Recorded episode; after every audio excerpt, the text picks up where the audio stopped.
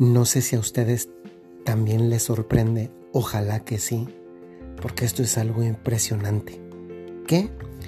El hecho de que siendo Dios nuestro creador, sea Él, mm, siendo nuestro creador, quien tenga que pedirnos permiso, que tenga esa delicadeza de pedirnos permiso de entrar a nuestra vida de entrar a nuestra vida y de pedirnos con esa delicadeza, ¿me dejas reinar en tu vida? Esto es justo la pregunta de este día. ¿Tú le dejas a Jesús reinar en tu vida?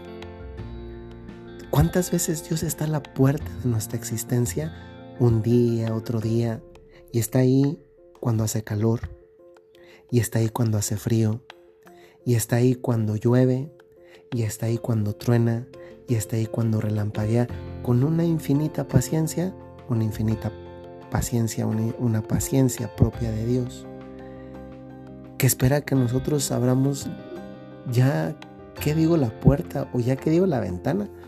El cerrojo siquiera para asomarnos y darnos cuenta que ahí está, porque no nos hagamos, ¿eh? cuando, cuando nos damos cuenta, cuando percibimos que Dios está a la puerta de nuestra vida, no nos quedamos indiferentes.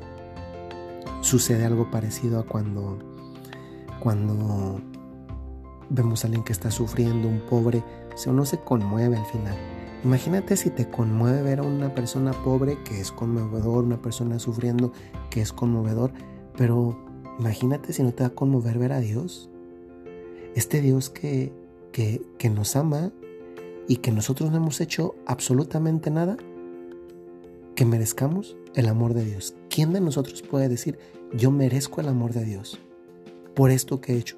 Dios nos libre de pedirle a Dios lo que, lo que merecemos, porque si nos da lo que merecemos, y sin embargo, Jesús quiere entrar en nuestra vida, porque sabe en definitiva que Él es capaz de llenar las aspiraciones más profundas de nuestro corazón y que al final ese reinado de Él que consiste en, en aprender a amar como Él, en ver las cosas como Él las ve, en tocar las cosas como las toca, en escuchar las cosas como las escucha, en sentir con el corazón de Jesús, ese reinar de Jesús, ese sentir con el corazón de Jesús, es un beneficio para nosotros. Pero aún siendo nuestro creador, no nos lo impone. Y eso es lo sorprendente, eso es lo maravilloso, que pudiéndolo hacer no lo hace. Tiene esta delicadeza que no merecemos y que sin embargo, ¿cómo no agradecérsela? ¿Cómo no agradecerle a Dios nuestro Señor que persevere esperando el momento en el que nosotros le abramos para dejarle reinar? Muy frecuentemente, sobre todo porque me mm, trato muchas mujeres en la dirección espiritual, muchas de ellas, la mayoría, son mamás y les toca sufrir a veces porque ven a los hijos de una forma que quizá no es como ellos, ellas esperaban o como creen que les va a hacer bien o, más aún pues algo objetivo alejados de Dios los hijos. Y muchas veces les digo porque les gustaría que el padre hable, que les diga, como que el padre por lo que les va a decir los va a convertir y pues no, no funciona así. Y les digo, mire, usted rece para que su hijo el día que sea tengo un encuentro con Dios, porque de ahí se va a derivar todo lo demás. De ahí se deriva todo lo demás. Y luego sea paciente, rece por usted, porque Dios tiene un tiempo para cada alma. Y si una persona tuvo una semillita de Dios, y muchísimas personas la tienen, un día esa semillita va a asomar la cabeza, como una ramita.